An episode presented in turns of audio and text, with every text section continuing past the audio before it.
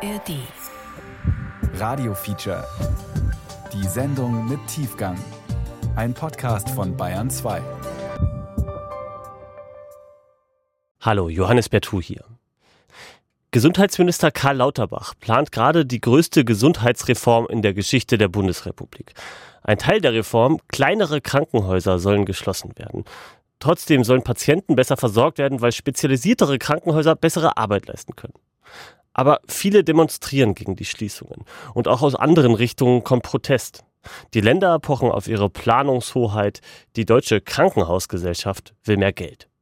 Unsere Autorin Martina Keller hat für das ARD Radio Feature viele Menschen getroffen, die sich Sorgen machen. Und sie hat recherchiert, was nach den Protesten von der Gesundheitsreform übrig bleiben könnte.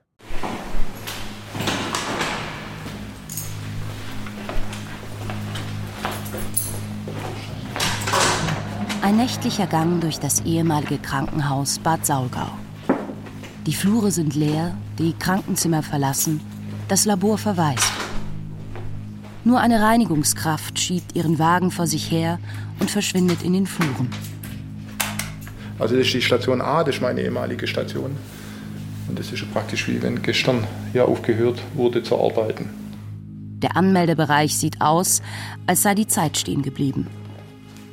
Hinter dem Empfangstresen auf Arbeitsflächen verstreut Formulare für Kranke, die nicht mehr kommen werden. Daneben der schwarze Bildschirm eines Computers ohne Funktion. An der Wand eine Tafel mit Dankes- und Grußkärtchen ehemaliger Patientinnen und Patienten. Das war hier so der Bereich, wo letztendlich dann die Schwestern gearbeitet haben und die Ärzte dann die Arztberichte geschrieben haben und einfach wo letztendlich die Station verwaltet wurde. Der Internist Michael Merz kümmerte sich hier zusammen mit Kollegen um 25 Belegbetten. Als das Krankenhaus schließen sollte, ging Merz auf die Straße. Und mit ihm viele Bad Saulgauer. Trotzdem war Ende November 2022 Schluss. Er habe Rotz und Wasser geheult, sagt Merz. Aber erst, als das Mikrofon aus ist. Was in Bad Saulgau geschehen ist, das könnte bald überall im Land passieren.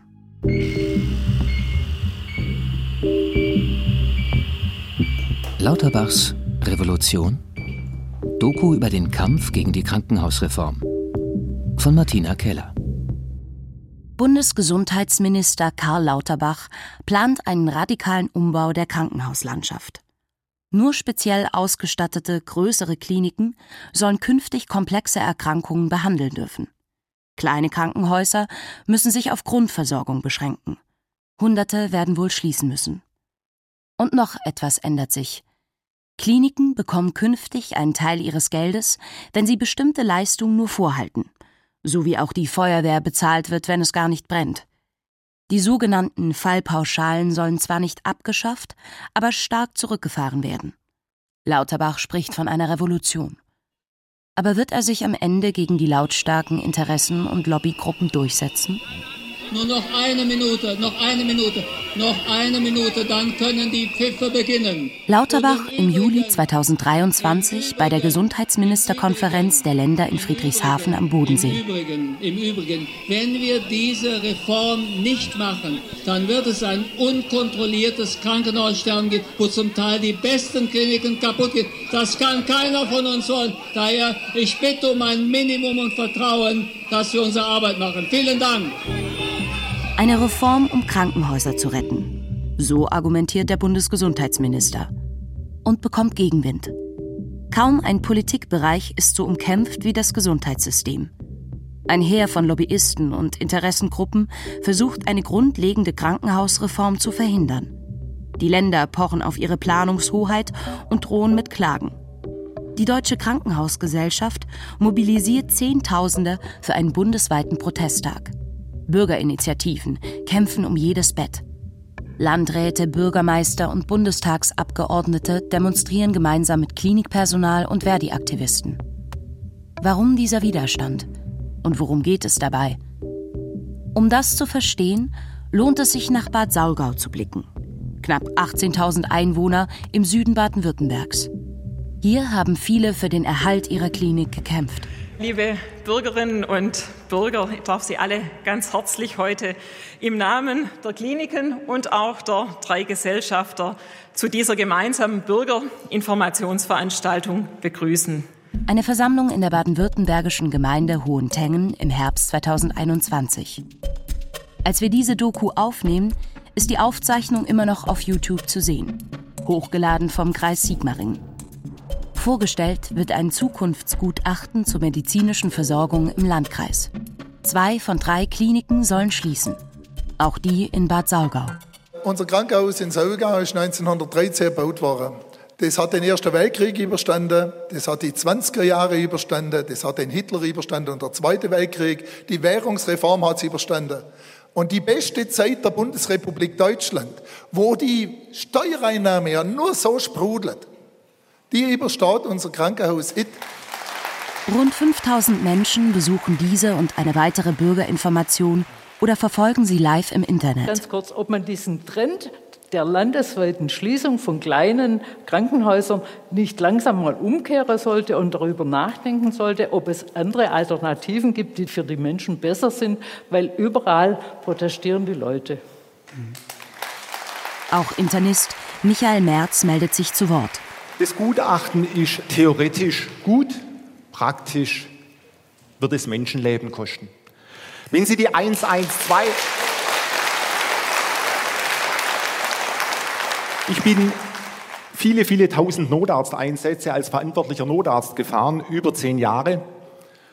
Und wenn Sie in einer Reanimation sind und einen lebensbedrohlichen Zustand haben, dann sind Sie glücklich, wenn Sie ein nahegelegenes Krankenhaus haben, wo es Anästhesisten gibt, wo es letztendlich Mediziner gibt, die sich dann um diesen Notfall kümmern können und den übernehmen können.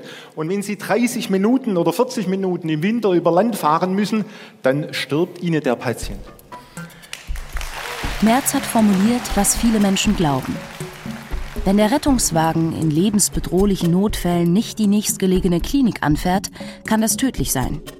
Aber stimmt das auch?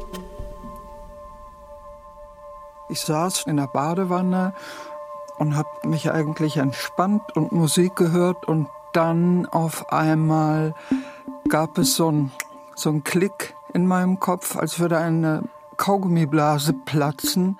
Evelyn Roll lebt in Berlin, war lange Redakteurin der Süddeutschen Zeitung, hat mehrere Bücher über Ex-Bundeskanzlerin Angela Merkel geschrieben. Und dann ergoss sich irgendwas in meinen Kopf, was sich fürchterlich anfühlte wie ein Vulkanausbruch im eigenen Kopf und wahnsinnige Schmerzen. Wirklich auf der Skala von 1 bis 10 würde ich sagen 15 waren diese Schmerzen. Im Kopf von Roll ist im Januar 2011 ein Aneurysma geplatzt. Eine Ausbuchtung einer Hirnarterie bin also irgendwie über die Reling dieser Badewanne gekommen, obwohl mir die Beine immer weggerutscht sind. Bin dann wie so eine nasse Robbe auf diesen Boden gefallen. Roll gelingt es, das neben der Badewanne liegende Handy zu greifen und Wahlwiederholung zu drücken. Dann habe ich meinen Mann erreicht in Bayern. Und dem habe ich gesagt, es ist etwas in meinem Kopf geplatzt und du musst Hilfe holen. Dieser Satz, glaube ich, hat allen geholfen, hat vor allem dann dem Hausarzt geholfen, das Richtige zu tun. Der Ehemann alarmiert Hausarzt, Feuerwehr und Rettungsdienst.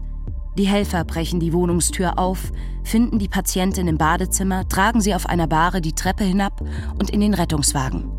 Trotz der massiven Hirnblutung ist sie bei Bewusstsein. Dann ist es offenbar so, dass ein, diese Notärzte ins nächste Krankenhaus bringen müssen. Also rief der Notarzt in die Schlossparkklinik, schnell, schnell. Und dann habe ich gehört, wie unser Hausarzt sagte, nein, die muss nicht in die Schlossparkklinik, die muss in die Charité, die muss in die Neurochirurgie zu Professor Vaikosi. Sie hat gesagt, es ist etwas in ihrem Kopf geplatzt. Peter Vaikosi ist ein international renommierter Hirnchirurg. Seine Klinik für Neurochirurgie an der Charité, eine der größten ihrer Art in Europa. Dann haben die sich gestritten, weil der Notarzt tun wollte, was er tun muss, nämlich in die nächste Klinik. Und mein wunderbarer Hausarzt, Dr. Lott heißt der, kann ich ruhig mal sagen, der hat dann den Prügel angedroht und hat gesagt, er möchte, dass ich auf seine Verantwortung bitte nicht in die nächstgelegene Schlossparkklinik, sondern dahin. Ein Drittel der Menschen, denen geschieht, was Evelyn Roll geschah, sterben, bevor sie das Krankenhaus erreichen. Wer dort ankommt und die Operation überlebt, ist oftmals schwer behindert. Dann haben die mich an die einzige Stelle gefahren, an der mir wirklich das Leben gerettet werden konnte, mit einer sehr komplizierten Gehirnoperation, von der es sehr viel besser ist, wenn das jemand macht, der das schon ein paar hundert Mal gemacht hat. Evelyn Roll hat nicht nur überlebt, sie ist auch vollständig genesen. Nicht zuletzt dank der Intervention ihres Hausarztes.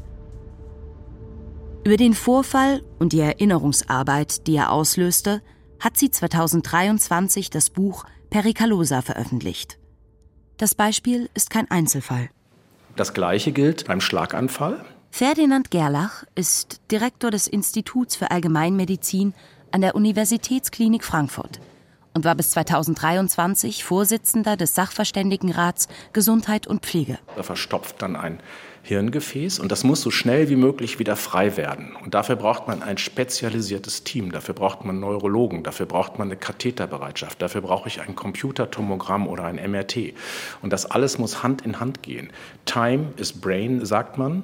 Das heißt, je schneller das Gefäß wieder frei ist, umso mehr von meinem Hirngewebe kann gerettet werden. Und das ist in einem kleinen Krankenhaus ohne eine solche Möglichkeit nicht möglich. Im Jahr 2021 hatten 328 Krankenhausstandorte in Deutschland eine sogenannte Stroke Unit, die auf Schlaganfälle spezialisiert ist.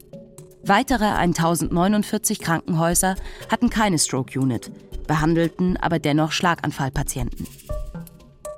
Würde man diese stattdessen in einer spezialisierten Klinik versorgen, wie die Reform von Lauterbach es vorsieht, würden innerhalb des ersten Jahres nach dem Schlaganfall fast 5000 Patienten zusätzlich überleben.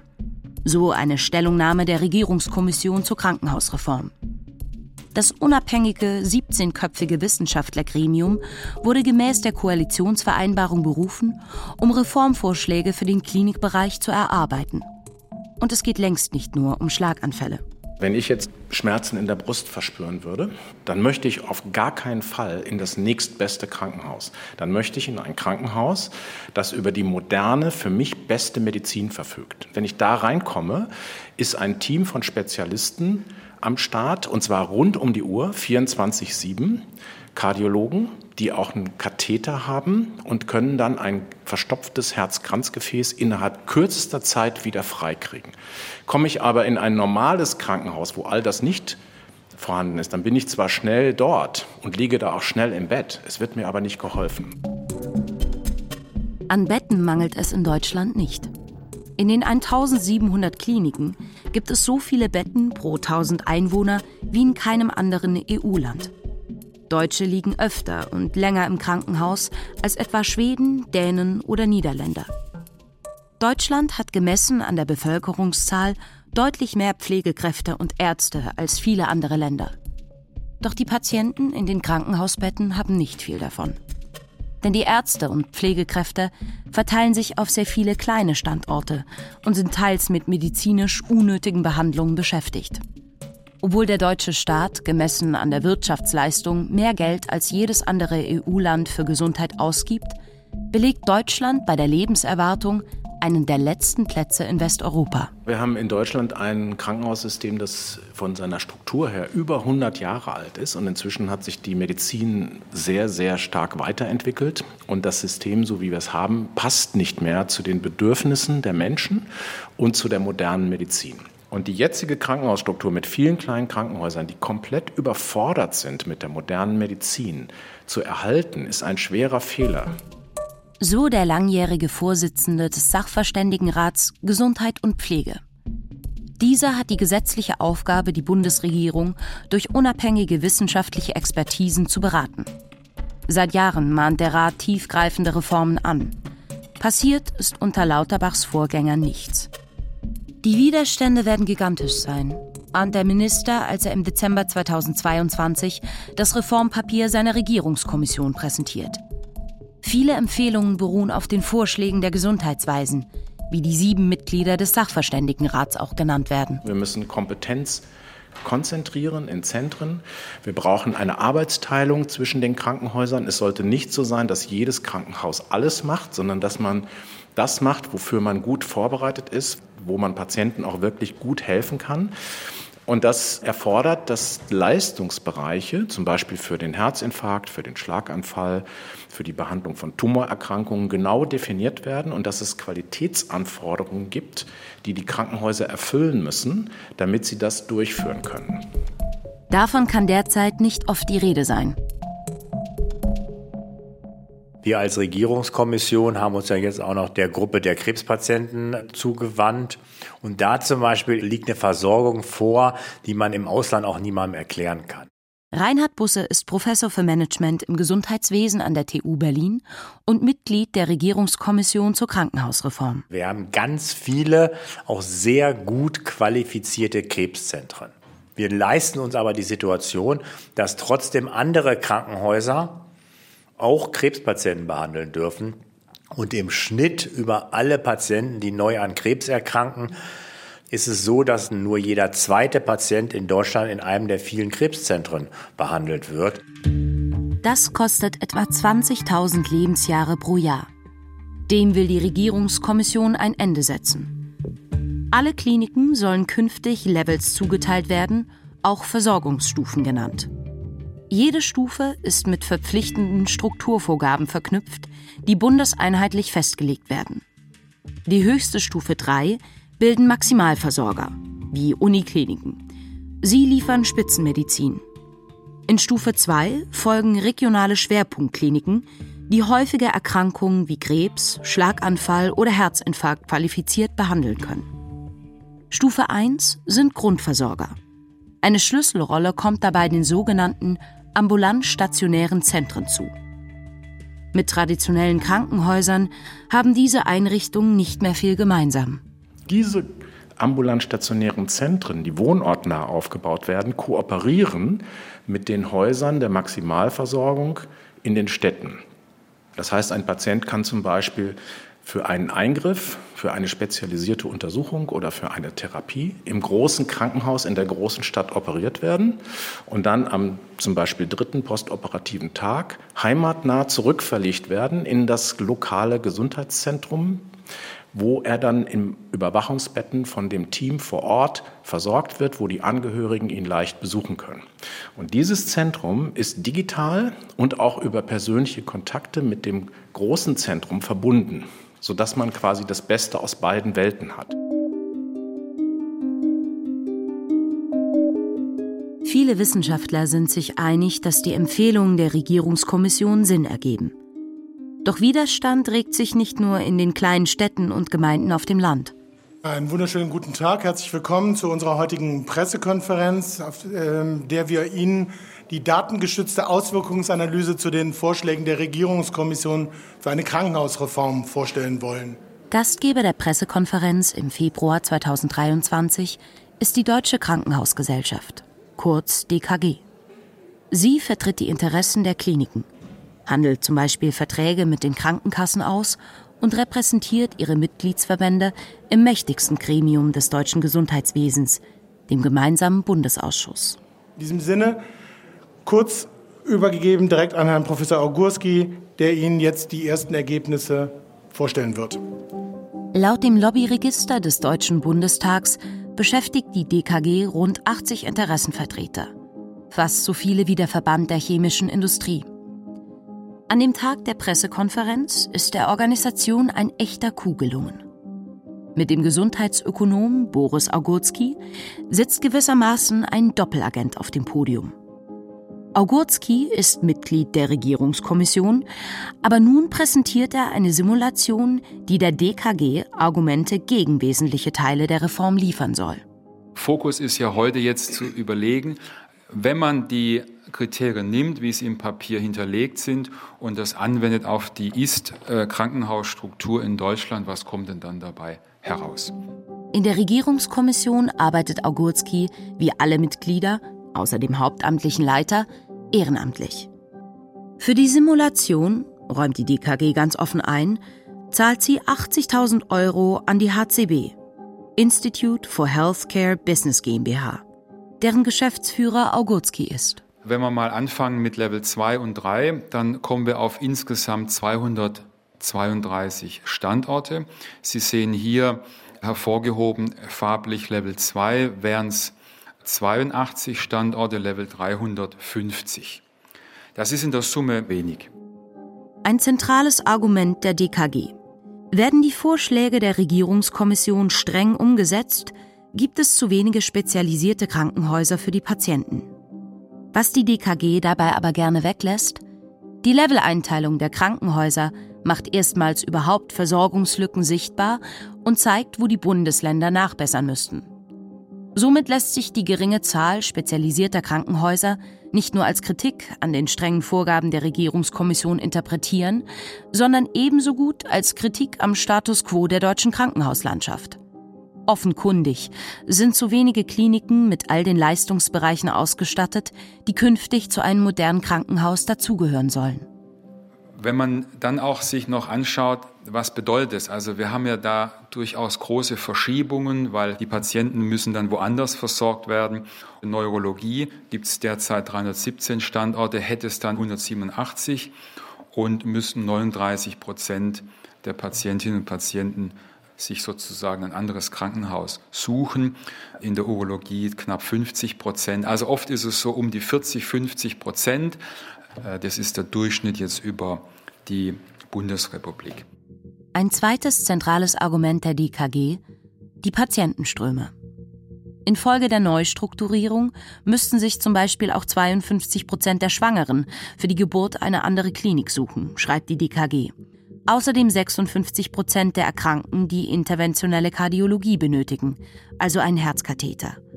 Und in der Tat, viele Patientinnen und Patienten müssten weiterfahren. Sie würden dafür aber auch angemessen versorgt. Gerald Gass, der Vorstandsvorsitzende der DKG, hält dennoch dagegen wenn etwa 50 Prozent der Patientinnen und Patienten sich nach diesem Konzept neue Versorger suchen müssten, dann wird die Krankenhausplanung sehr stark eingeschränkt und dann führt das auch zu, nach unserer Auffassung, nicht notwendigen Auflösung vorhandener guter Strukturen. Die Botschaft von Gass ist klar. Eine Reform ja, aber bitte nicht so groß und umfangreich. Faktisch will die DKG möglichst viel von der alten Krankenhauslandschaft erhalten. Die Reform sollte sich an den Dingen orientieren, äh, die wirklich erforderlich sind. Und da glauben wir nicht, dass eine komplette Umwälzung der Krankenhauslandschaft notwendig ist, sondern man kann mit Augenmaß und mit gezielten krankenhausplanerischen Veränderungen äh, diese Ziele erreichen. Wir sind dafür offen und wir würden uns freuen, wenn auch aus der politischen Landschaft diese Offenheit bestehen würde. Vielen Dank. Die Fragerunde für die Medienvertreter ist eröffnet. Sie haben problematisiert, dass die Patientenströme sich so deutlich ändern und dann die Wege thematisiert. Aber das ist ja gerade ein Ziel der Reform, dass eben zum Beispiel Herzinfarktpatienten nicht mehr ins nächstgelegene kleine kommunale Krankenhaus kommen, wo keine Chest Pain Unit ist, sondern eben in eine Klinik, die das hat, was die Überlebenschance vergrößert. Das heißt, es ist doch im Interesse der Patienten, dass die Patientenströme sich da ändern, jedenfalls in diesen Bereichen, wo es lebensrettend ist. Es ist heute nicht so, dass flächendeckend Herzinfarktpatientinnen oder Patienten an den falschen Krankenhäusern ankommen. Das wird vielfach suggeriert. Selbst die Zahlen der AOK und des WIDO, das Wissenschaftliche Institut der AOK, die im Herbst letzten Jahres veröffentlicht wurden, zeigen, dass 93 Prozent aller Herzinfarktpatienten in Deutschland in Krankenhäusern ankommen mit Linksherzkathetermessplatz. Die sind also ausgestattet. Das ist nur ein Teil der Wahrheit. Die DKG nennt zwar korrekte Zahlen, lässt aber andere weg, die weniger gut zur Argumentation passen. In der Tat werden nur 7% aller Herzinfarktpatienten jährlich in einer Klinik ohne Herzkatheter behandelt. Das entspricht 14.000 Menschen. Was Gass aber nicht erwähnt, gemäß derselben Quelle landen weitere 23.000 in einer Klinik, die vermutlich keinen eigenen Herzkatheter hat, sodass sie mit Zeitverzug in ein kooperierendes Krankenhaus gebracht werden müssen. Und noch einmal 10.000 werden in eine Klinik eingeliefert, wo der Herzkatheter nicht rund um die Uhr bereitsteht. Insgesamt werden somit 47.000 der 203.000 Herzinfarktpatienten in Deutschland nicht optimal versorgt. Public Health-Experte Reinhard Busse. Bei Herzinfarkt ist es besonders eklatant, die Unterschiede gegenüber anderen Ländern. In Deutschland sterben nach Daten der OECD für das Jahr 2021 durchschnittlich 8,6 von 100 Herzinfarktpatienten in den ersten 30 Tagen nach der Einlieferung ins Krankenhaus. In Dänemark, das eine Krankenhausreform ähnlich der in Deutschland geplanten schon hinter sich hat, sind es nur 4,8. Es wird noch aussagekräftiger, wenn man sich jetzt diese Zahlen im Längsschnitt betrachtet. Was war vor zehn Jahren, was war vor 15 Jahren? Und wir sehen eben, dass der Unterschied zu den anderen Ländern sich vergrößert hat. Während bei uns die Verbesserung nur noch minimal ist oder in den letzten Jahren sogar gar nicht mehr zu sehen ist, haben sich die anderen Länder verbessert. Es ist eine Zuweisung von Schuld und Verantwortung gegenüber den Krankenhäusern, die zurzeit deshalb gemacht wird, weil man Krankenhausversorgung in Deutschland schlecht reden will, ganz bewusst schlecht reden will. Gerald Gass, der oberste Interessenvertreter der Krankenhäuser im Interview Ende September 2023. Um dann die wunderbare Revolution von Herrn Minister Lauterbach umsetzen zu können und äh, auch gegen Widerstände, die es ja durchaus in der Bevölkerung gibt, äh, Krankenhäuser in großem Stil zu schließen. Unter dem Vorgänger von Gass hat die Deutsche Krankenhausgesellschaft schon viele Pläne von Gesundheitsministern entscheidend verändert. Regelmäßig forderte die Organisation in der Vergangenheit vor allem eins: mehr Geld für die Kliniken. Dabei ist der größte Ausgabenposten der gesetzlichen Krankenversicherung Jahr für Jahr die Krankenhausbehandlung insgesamt. Rund jeder dritte Euro geht derzeit an die Kliniken. 2021 waren das knapp 86 Milliarden, finanziert durch die gesetzlichen Beitragszahler. In einem Positionspapier anlässlich der Bundestagswahl 2021 hat die DKG aber Veränderungsbereitschaft signalisiert. Offenbar aus der Not heraus – wir haben deutlich weniger junge Menschen, die auf den Arbeitsmarkt treten. Wir haben die Babyboomer, die demnächst in den Ruhestand gehen. Und das ist eine Riesenherausforderung. Deswegen sagen auch wir, wir brauchen eine Modernisierung der Strukturen, aber in einem planvollen Veränderungsprozess.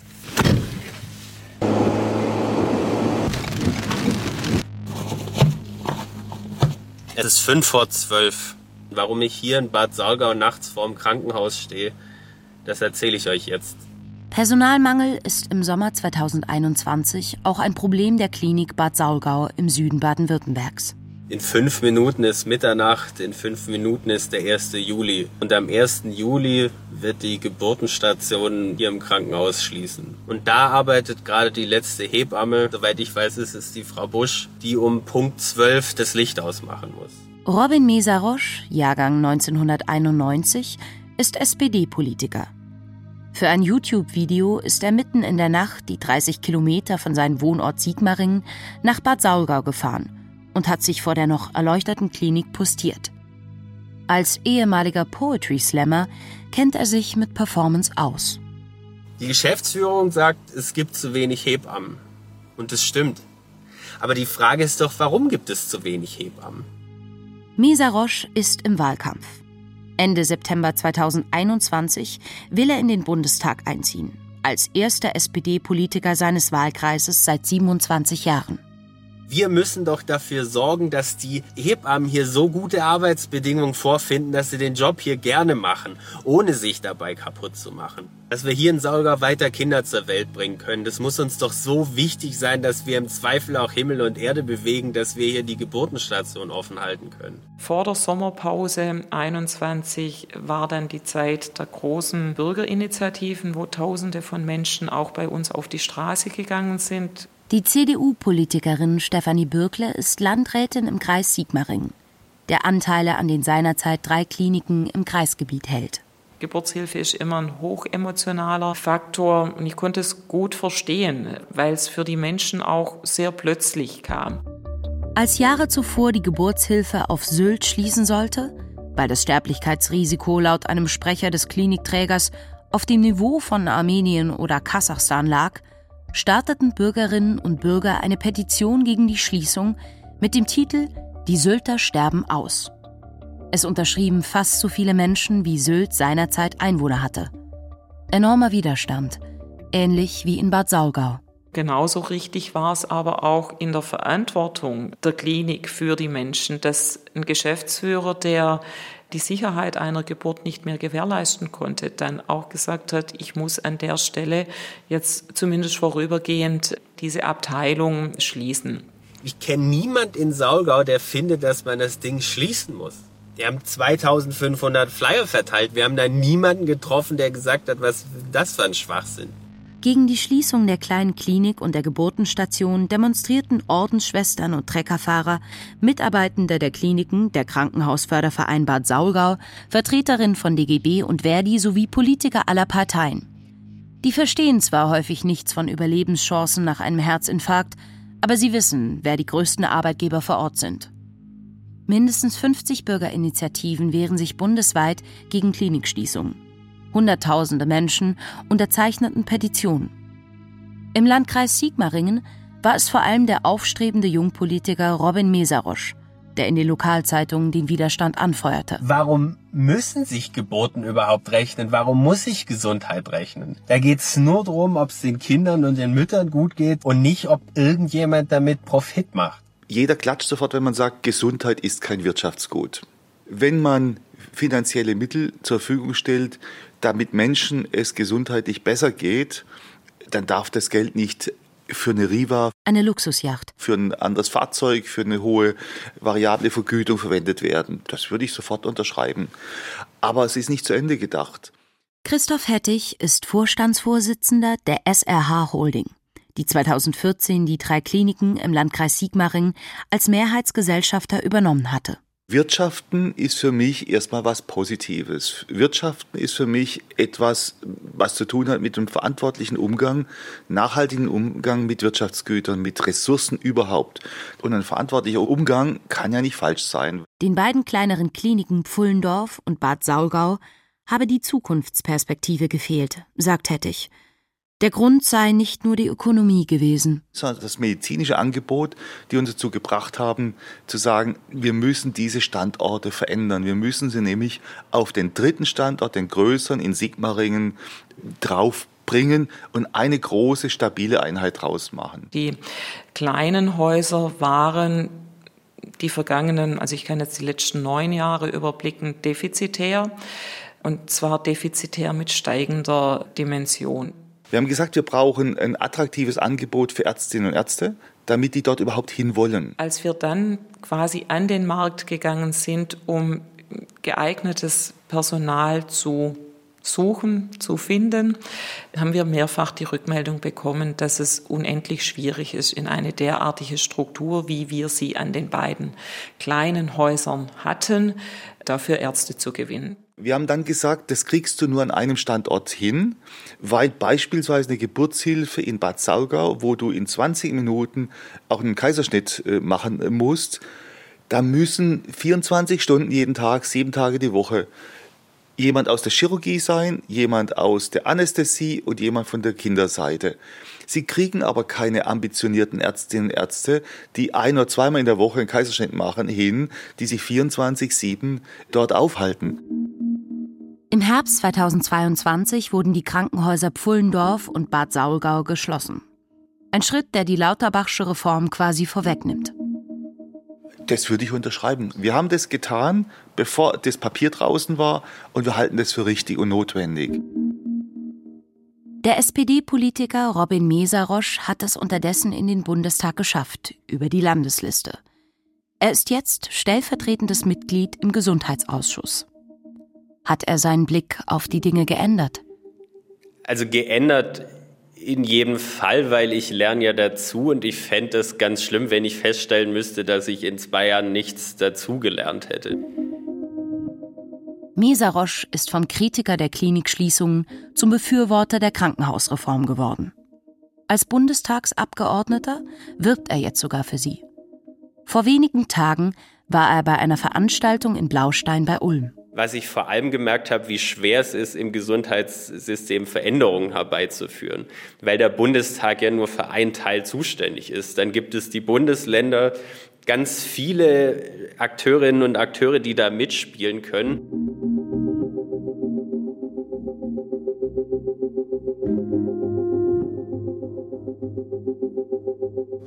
Frau Präsidentin, Herr Bundesminister, meine sehr geehrten Damen und Herren. Im September 2023 spricht der damalige bayerische Gesundheitsminister Klaus Holleczek im Deutschen Bundestag. Wir alle stehen zu einer Krankenhausreform. Wir wollen die und wir tragen die auch mit.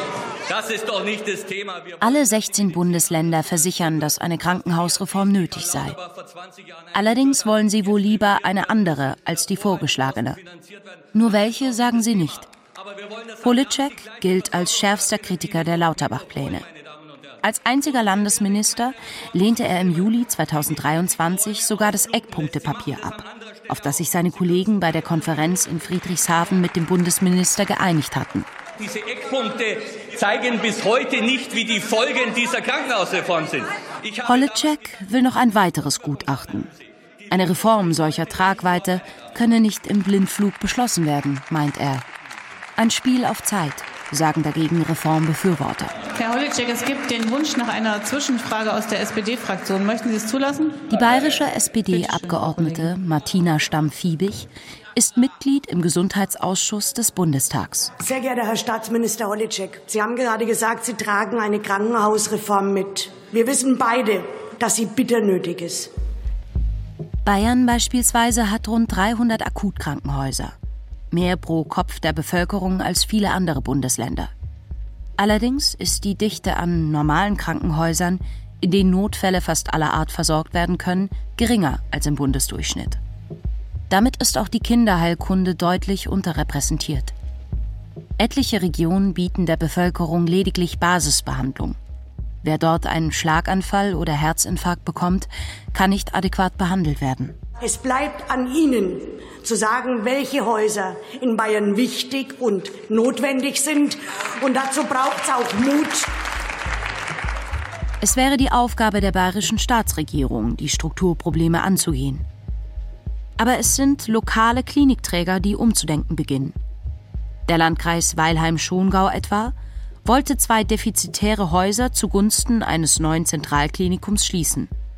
Teure Doppelstrukturen sollten so abgebaut, das Leistungsspektrum gesichert werden. Eine Krankenhausreform im Kleinen. Ende 2022 stoppte ein Aktionsbündnis die Pläne per Bürgerentscheid. Offenbar wieder aus Angst, im Notfall in Nähe des Wohnorts nicht gut versorgt zu werden. Im September 2023 drohte den Häusern die Insolvenz. In Bayern sind nach neuesten Schätzungen des Wirtschaftsforschungsinstituts RWI 25 Prozent der Krankenhäuser in erhöhter Insolvenzgefahr. Liebe Frau Kollegin, nehmen Sie zur Kenntnis, wir haben 643 Millionen im Investbereich für unsere Krankenhäuser. Wir stocken auf eine Milliarde auf. Wir setzen 100 Millionen Härtefallfonds. Wir gehen jetzt jedes Jahr mit 20 Millionen rein für den Strukturwandel der kleinen Krankenhäuser. Sie haben die Verantwortung für die Betriebskostenfinanzierung.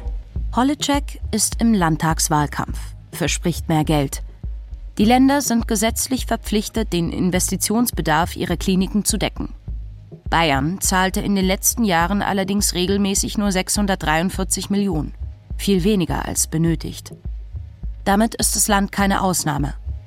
Seit mehr als zehn Jahren bleiben die Bundesländer etwa die Hälfte der notwendigen Investitionskosten schuldig. Den Kliniken fehlen 30 Milliarden Euro aus dem letzten Jahrzehnt. Auch deshalb sind viele Krankenhäuser marode.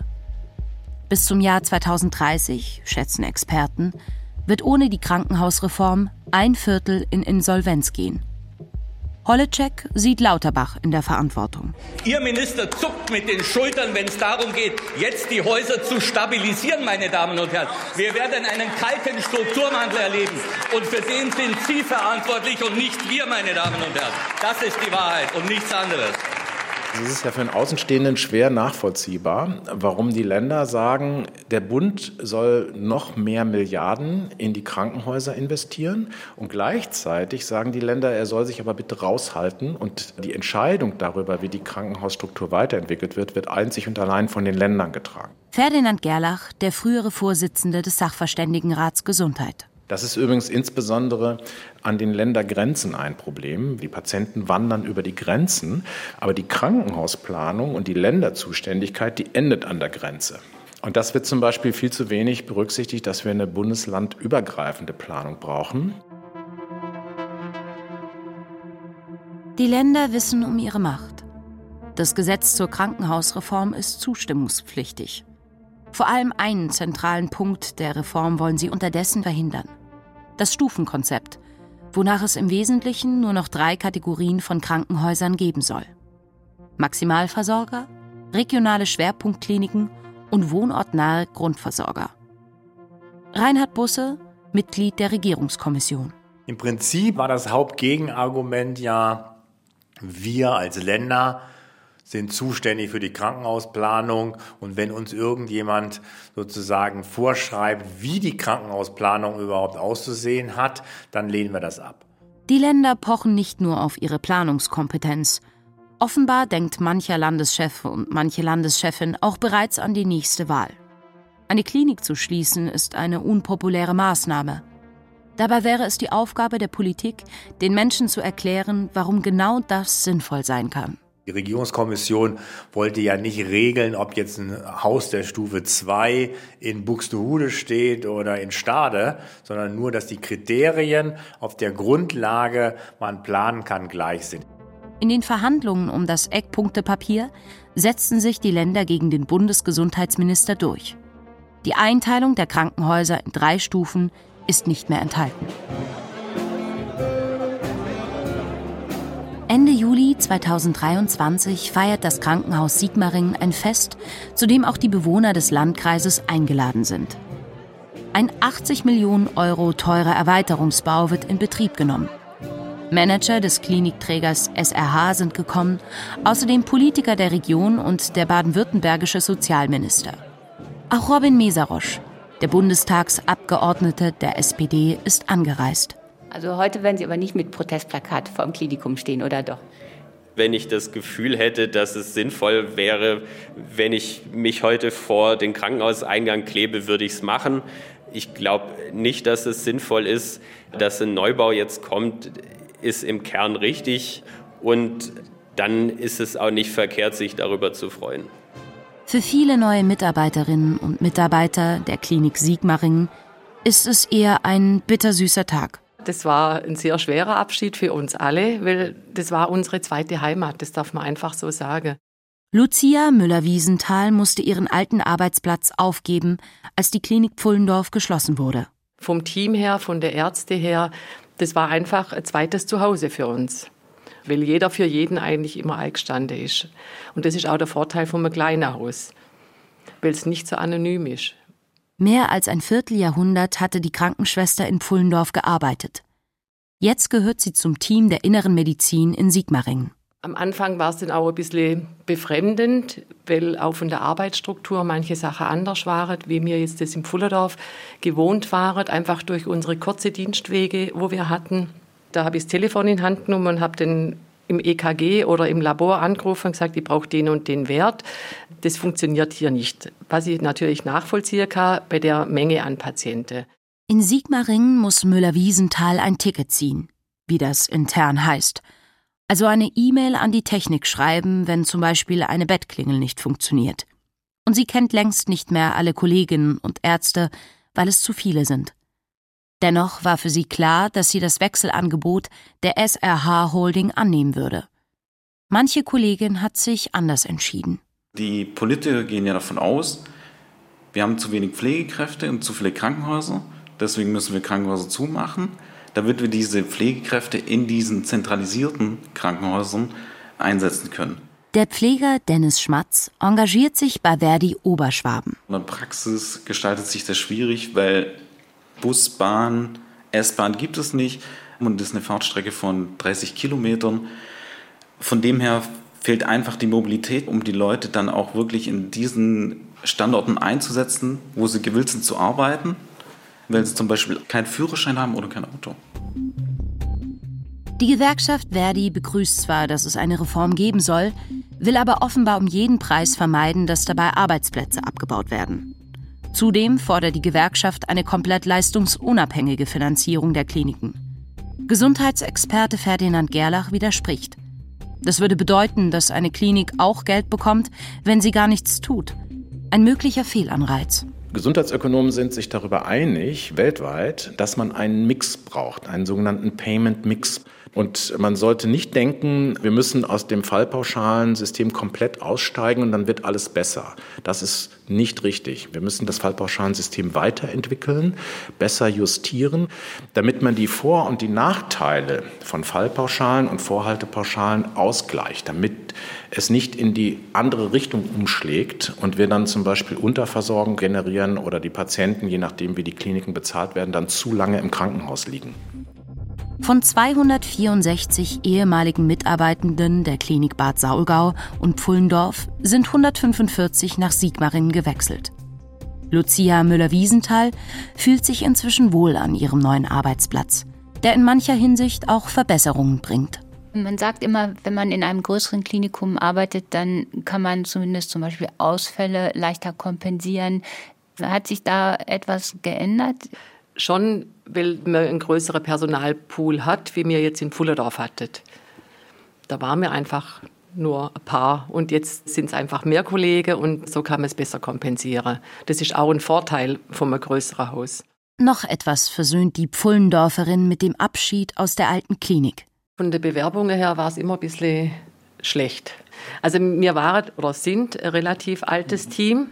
Es gibt Kolleginnen, wo jetzt erst 52 oder 53 äh, sind, ich wäre jetzt 61, aber wir sind alle ungefähr in der gleichen Altersspirale. Wenn Pfullerdorf jetzt geblieben wäre, wäre das ein riesiges Problem gewesen nachher, weil alle gleichzeitig in Rente gegangen wären. Und wenn dann natürlich kein Nachwuchs kommt und wir haben wirklich nur eine junge Kollegin, wo auch noch mit hier in Sigmaringen ist. Aber ansonsten sind wir wirklich alle äh, zwischen 60 und 70 geboren.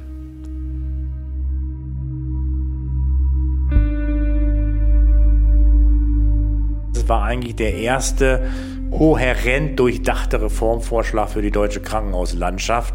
Im Dezember 2023 könnte die Stimmung von Reinhard Busse besser sein. Wir waren auch über die gesamte Kommission hinweg, wo ja doch sehr, sehr unterschiedliche Professionen vertreten sind. Juristen, Mediziner, Pflegefachleute und so weiter, glaube ich, zu Recht stolz drauf, was wir da entwickelt hatten. Und es ist schon frustrierend zu sehen, wie das dann so scheibchenweise zerschnitten wird und zerredet wird. Eben erst Ende November sind die Bundesländer dem Bundesgesundheitsminister beim sogenannten Transparenzregister, das die Krankenhausreform begleiten soll, dazwischen gegrätscht. Worum geht es? Im nächsten Jahr werden 500.000 Menschen zum Beispiel an Krebs erkranken. Viele werden eine sehr wichtige Entscheidung treffen müssen, und zwar in welchem Krankenhaus lasse ich mich behandeln.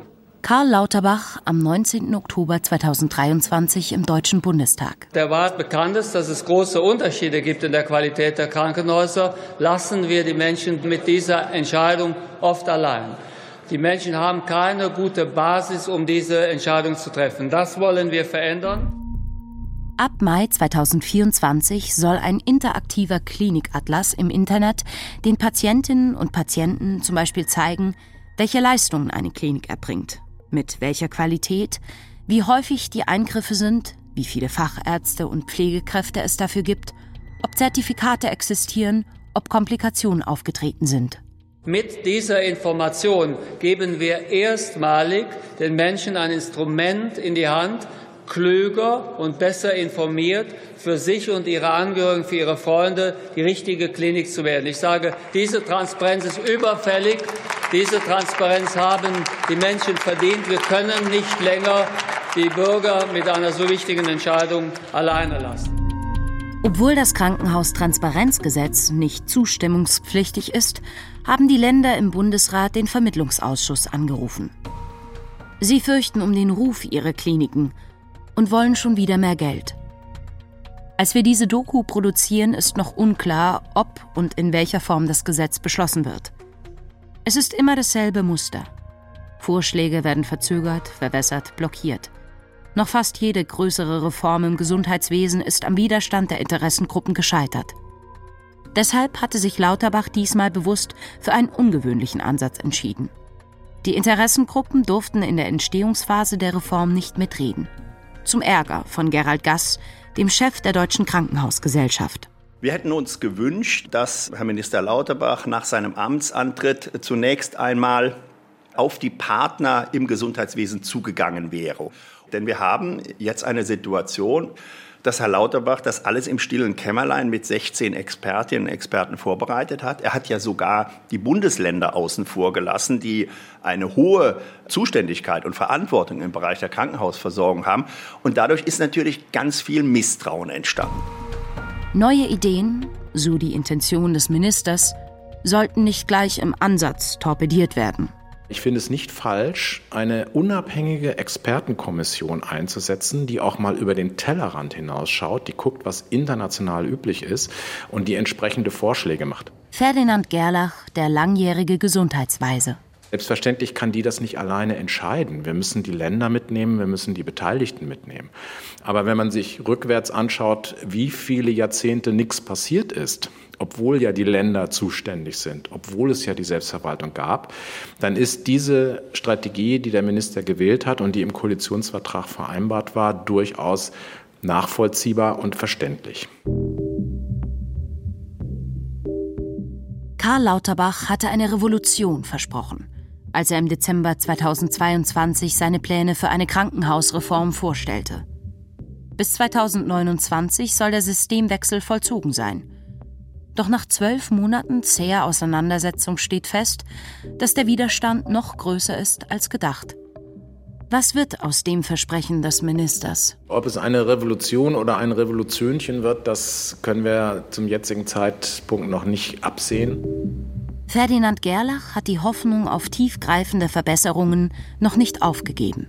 Zum Beispiel die Einführung dieser ambulant stationären Zentren statt der in der heutigen Form nicht mehr zukunftsfähigen kleinen Kliniken könnte eine echte Veränderung bewirken.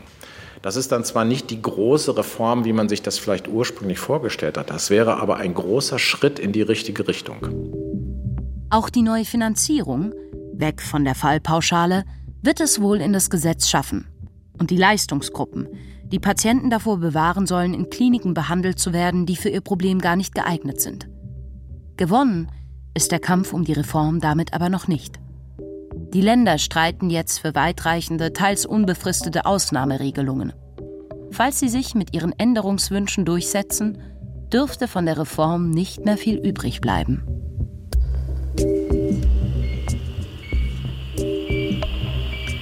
Lauterbachs Revolution Doku über den Kampf gegen die Krankenhausreform von Martina Keller. Es sprach Lou Strenger. Technische Realisation Matthias Fischenich und Barbara Göbel. Regieassistenz Lynn Sacher. Regie Martin Zülker. Redaktion Nikolaus Steiner. Eine Produktion des Westdeutschen Rundfunks für das ARD Radio Feature 2024. Das war das ARD Radio Feature über die geplante Gesundheitsreform. In der ARD Audiothek finden Sie ein Gespräch mit der Autorin Martina Keller. Sie erzählt von ihren Recherchen. Suchen Sie einfach nach ARD Radio Feature. Bis nächste Woche, Ihr Johannes Bertou.